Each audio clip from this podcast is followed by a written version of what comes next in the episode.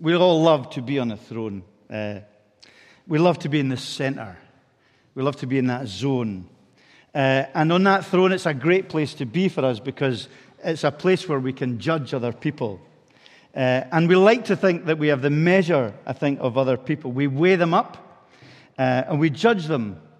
And uh, by so doing, we maybe come to the conclusion that they're worth our time or not.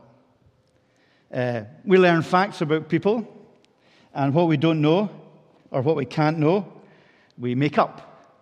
And we then put everyone's character into a box, and we close the box, and we put their name over it. And that becomes that person. Uh, their name identifies them. It identifies what we've learned about them, it identifies what we think we know about them, and identifies their character to us. Their name becomes them for good or for ill sometimes, isn't it the case? Uh, and sometimes we have very long memories when we open that box to some of the things that we're not so keen about uh, in other people. So we associate uh, someone's name with the character that we've learned about them that we've put into this box. And uh, so we, we, we, bring the two things together, and that, that's quite important. Um, it's a bit like when we say, as we've said over the last few weeks here in church, there's a lot of new faces in church. Now, what we don't mean by that, we don't mean there's lots of disembodied faces come floating into the church on a Sunday, but we associate the face with the person in the same way that we associate a name with a person, which is important. Uh, so, I guess an extreme example of that was that not many of us, I don't suppose, would call our child Adolf. Just because we associate uh, a name with a character for good or for bad. Or sometimes we hear a child's name and we think, well, I'm not so keen on that name, not because of the name itself, but because of the association of that name with a teacher maybe that maybe used to belt us in school, showing a certain age here, obviously. But it may be that that's the case. It's why we feel embarrassed when we forget people's name, because personhood is associated with names. And to dehumanize someone we take away their name from them and give them, for example, a number, as has often been done uh, to torture or dehumanize people in different contexts. So, shortly, short and simple tonight, what about this commandment? You shall not take the name of the Lord your God in vain. What is it saying? Well, it's reminding us, I think, in the first place, that God simply is. God simply is. We shall not take his name and all that that means and the character that's behind it, uh, we shall not uh, treat it like something that's empty of reality and empty of truth.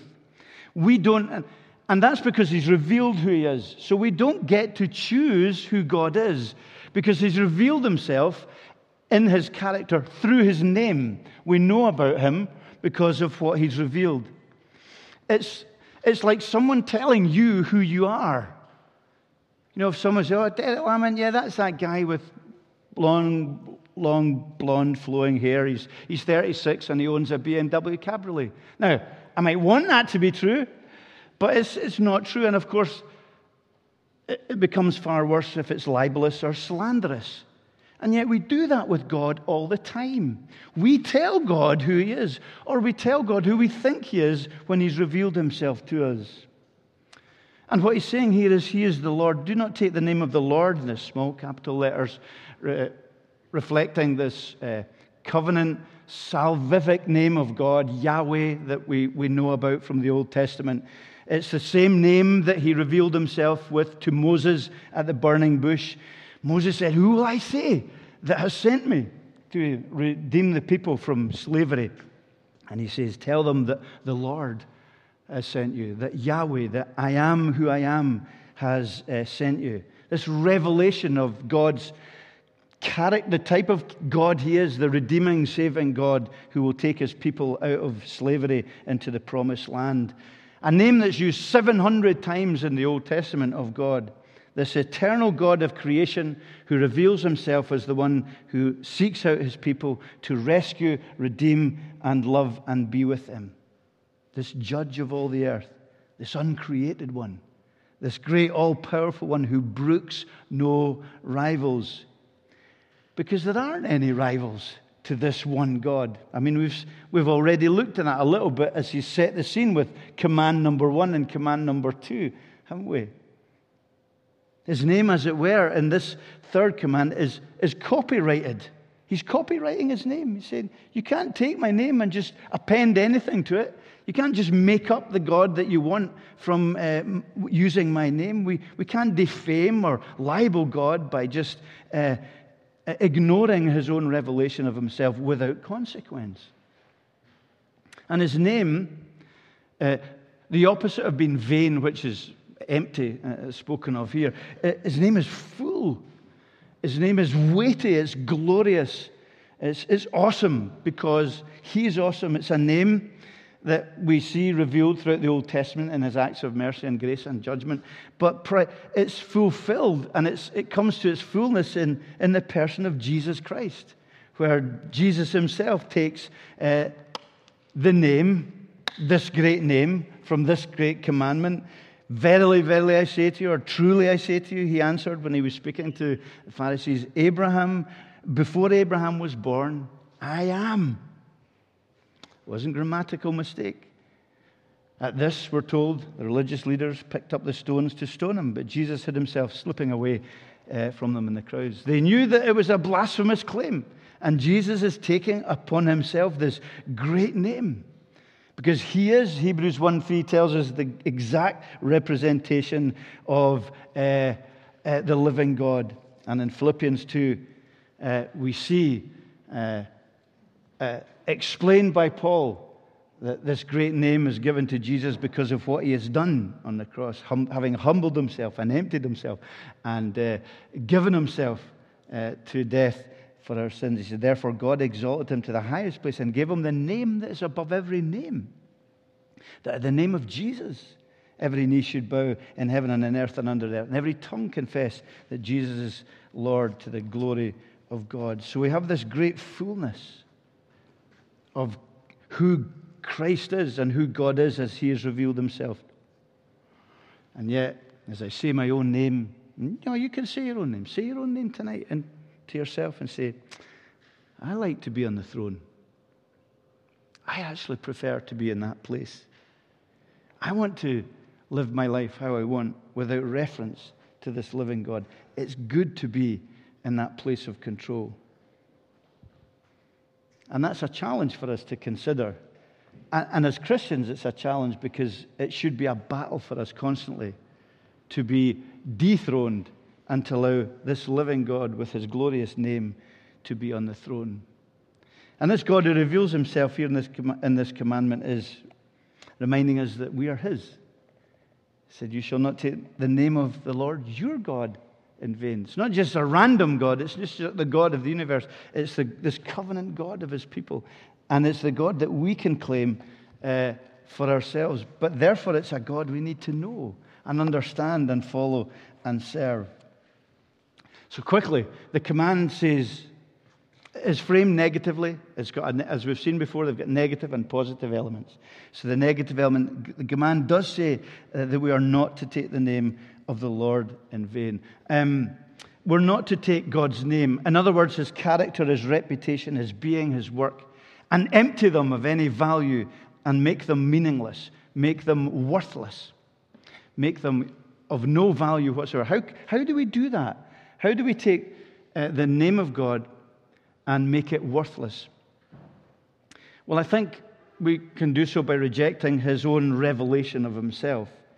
By saying, you know, well, I, am not, I'm not really that keen on how he reveals himself in the Bible.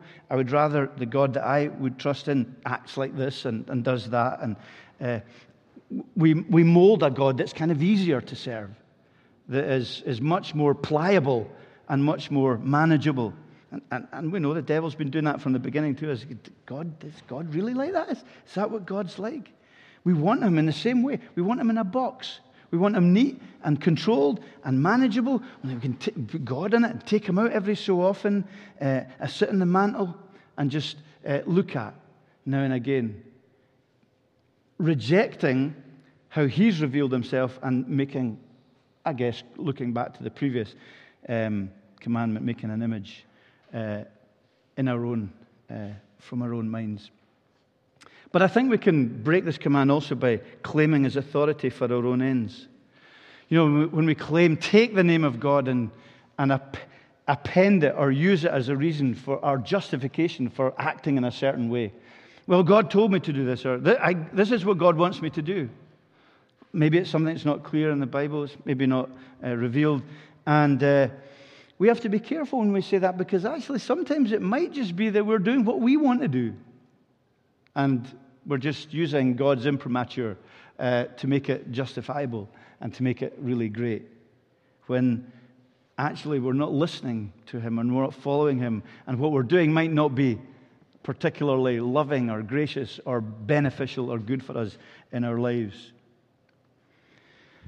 But I think the commandment also speaks into empty worship, and maybe that's the big one for all of us in many ways. And not just about church, but our lives.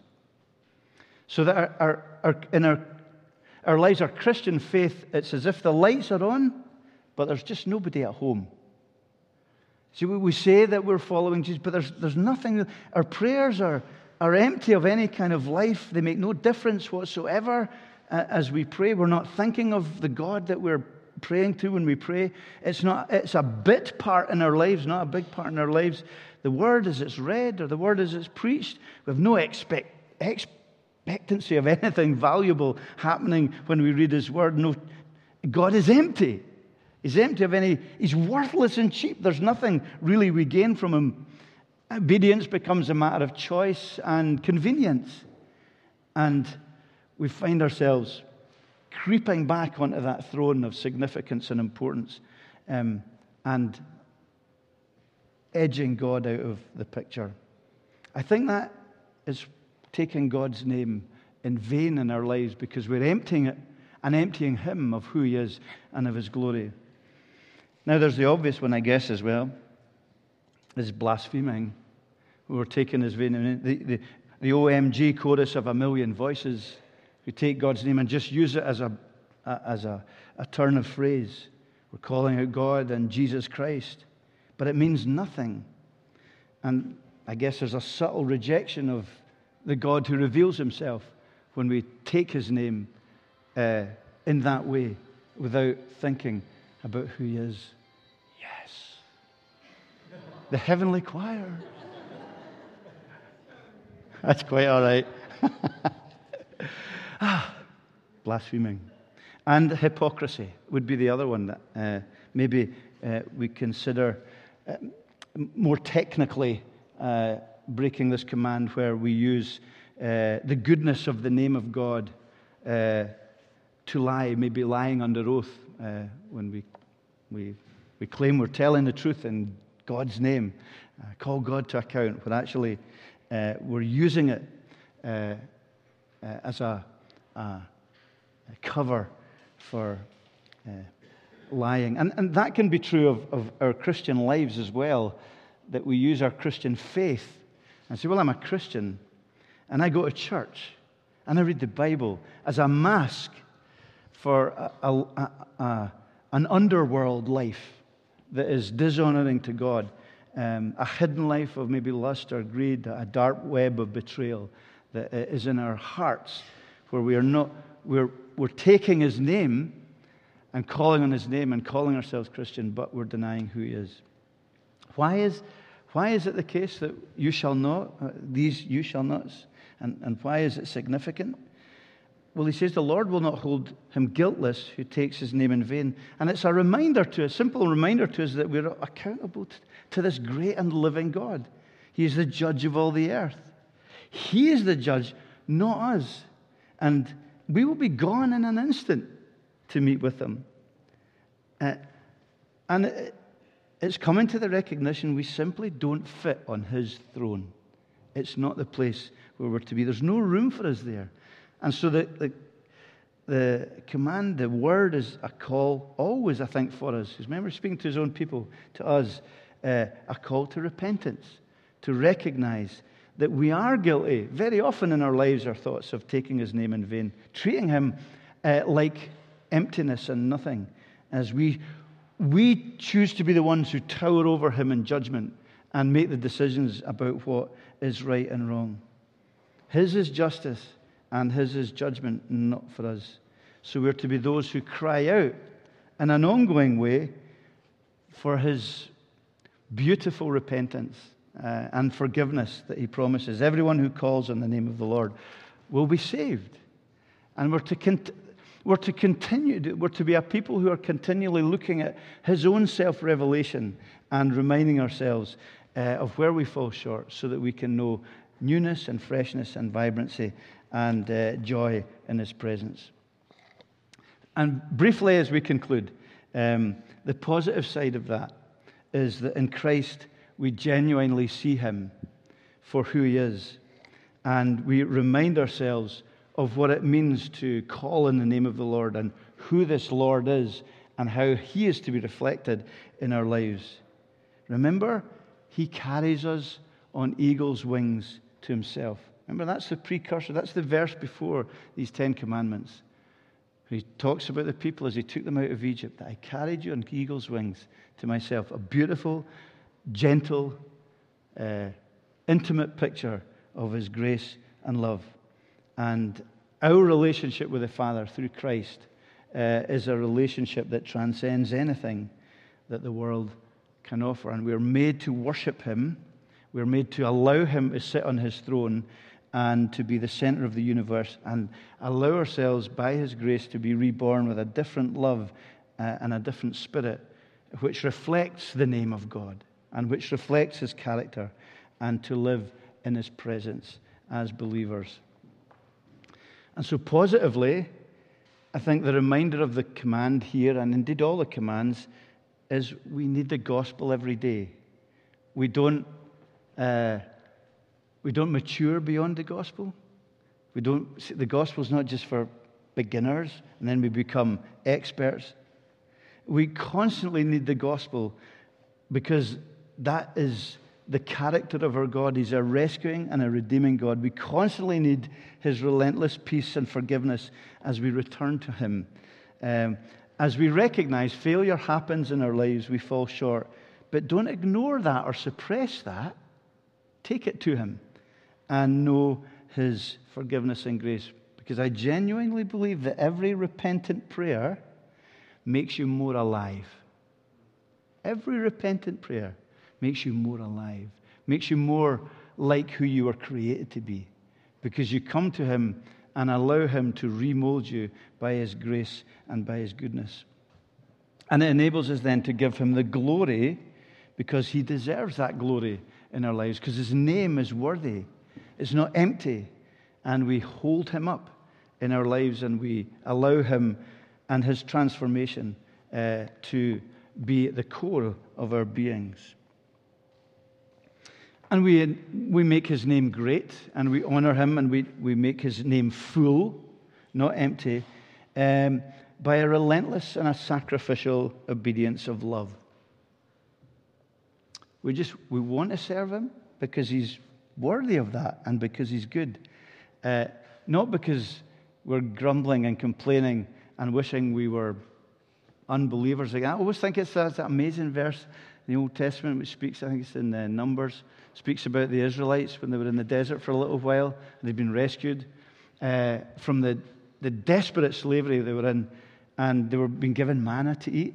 And then all of a sudden, they started grumbling and said, Gee, we're back in Egypt. It was great. We had melons and cucumbers and pomegranates and kind of make up this absolute make-believe world that they had back in Egypt as if, you know, they were, they were in the Pharaoh's palace eating all these things. They were, they were dying by the day because they were being, they were enslaved to, to, to build and, and weren't being given the, the, the, the resources in order to build and they were being whipped and beaten and enslaved. We make his name glorious and it's not empty and vain when we share His generous love in our lives with the lost, the lonely, and the least. Because that's who we are without Him. That's what we do. The lost, the lonely, and the least. We're sharing His glory and His love. And I think we're making His name great, and we're uh, able to, down a bit, down a bit we're able to uh, know that transforming power of the Spirit uh, who blows away the cobwebs of ordinariness and routine and having a small God when we are making his name great and we're depending on him in the Spirit. This, we pray in the Spirit. We pray with the living God in our hearts and lives, and we should pray with the expectation that that brings to us. And we make his name great, I think, just as we rely on him, as we gain his wisdom, and as we become the unique and beautiful people he created us to be in a broken and in a lost world where suffering and pain will be our lot at some point. But we know that He will never leave us or forsake us, like He promised on His own name and His own character. Right, from, right from the revelation that He gave of His name to Moses, He said, I will always be with you. And we need to remember that. And we need to remind ourselves of His great and glorious love. Don't live on empty. It's easy to live on empty. And it's easy to make God empty and meaningless in our lives by draining His revelation from Himself and putting in our own understanding of who we think God is. He's far too great for that. And each day we're called to make a new start, recognizing His revelation of Himself and molding our lives towards that because He is good and holy and He loves us and He will never leave us. And if you're not a Christian, that's the great encouragement to recognize that while His justice is great and we will all stand before Him, His mercy is glorious and He has taken our sins and our failings, and He has t- paid the price on His own shoulders so that we might live and know fellowship and friendship with this sovereign Yahweh Lord. Let's pray. Father God, we ask and pray that you would teach us your way, lead us in your truth, guide us uh, to understand and know you. Um, and in these 10 words that we're looking at, to see your character reflected, uh, to see the great person of Jesus who uh, perfectly fulfilled this command uh, and who honored your name and who uh, yet was emptied himself of his glory in order to be our Redeemer and our Savior, who, whose name was hidden, as it were. Um, so that we could be saved. So we pray that we would know and understand you better. Encourage us, fire up our prayer lives, we pray, as we think of the one to whom we pray. Give us expectation, give us trust, give us reliance on you, we ask, and help us to know the beauty uh, of the name of Jesus in our hearts and lives. We ask it in his precious name. Amen.